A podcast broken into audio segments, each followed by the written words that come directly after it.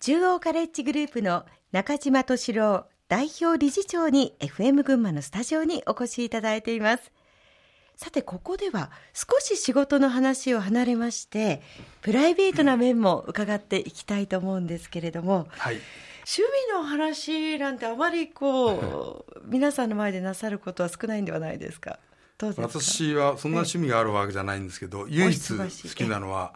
渓流釣りなんですよね。渓流釣り。え釣りが好きなんです。あ、そうですか。はい、え、渓流釣り行く時間あります？理事長、えー、あるんですよ、結構。そうですか。あの、時間っていうのは自分でですね、やっぱり作るものなんですよね。えー、ただ今、渓流釣りはちょっと危ないんでね、うん、最近は湖に、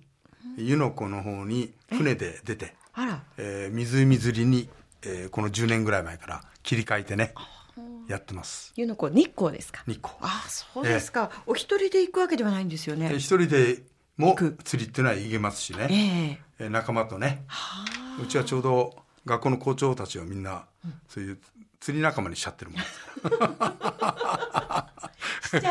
す そうそう。そして向こうで校長会議やるんだと。日光で合宿だ。合宿してそれでお湯に浸かって、ええ、そして、えー、その湯の湖でマスの釣りをね、ええ、70センチぐらいまででかいの釣れますから。あそうですか。こう釣りをしてる時って何か考えるんですか？考えないんです。仕事のこととか？一切。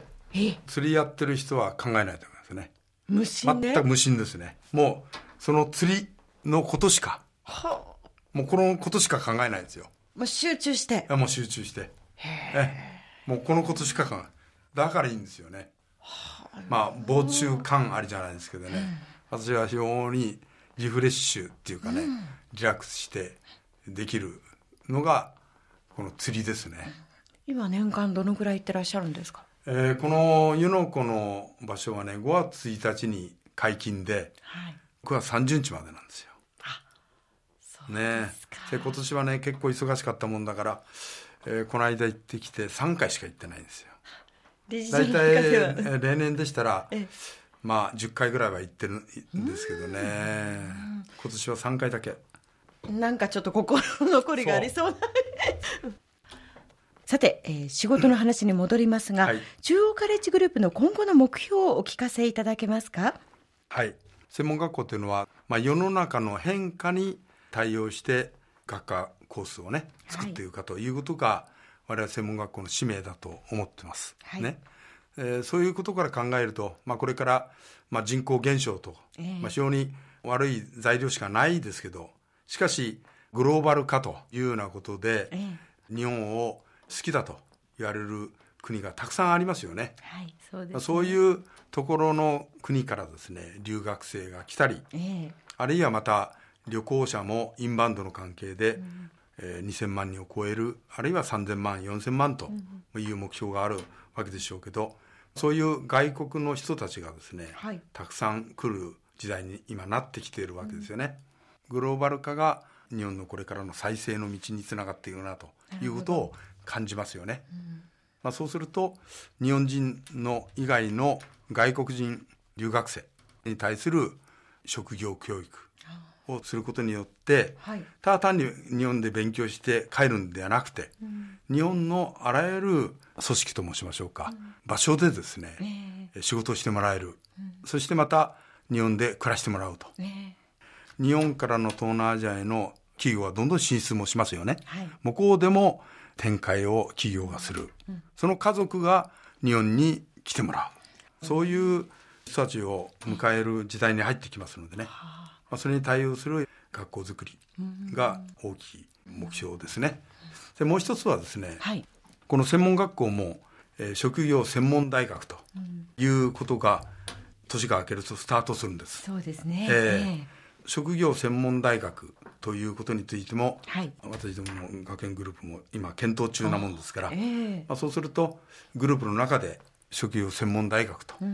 まあ、いう高等教育館を作ってまあ、そしてそれがさらに専門職大学院につながっていくというようなこともあるでしょうし、またその展開によっては、えー、今までの2年教育が中心でしたけど、はい、4年教育のね分野につなげていく、高度な職業人材の育成につなぐということができれば産業界としてもね、ウェルカムじゃないかなと、そんな感じがしますよね、まあ、そういうことを今考えているところです。最後にこれから起業したいと考えている人や組織を運営していきたいと考えている若い方へのメッセージの意味も込めてお話しいただければと思います。あの理事長、はい、新規事業に取り組んだり、はい、経営をしていく中で、大切なことは何だと思いますか、まず一つは世の中の動き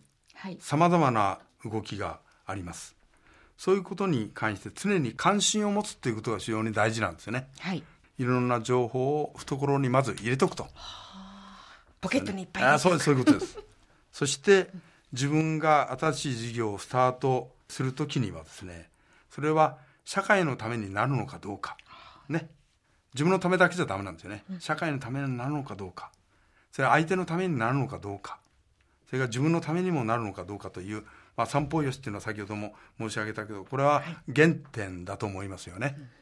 それとですね私最近の人たちを見てもっと注目してもらいたいことがあるんです、はい、経営者は会計経理をですね重んじる精神を持たなければダメだと思いますよね。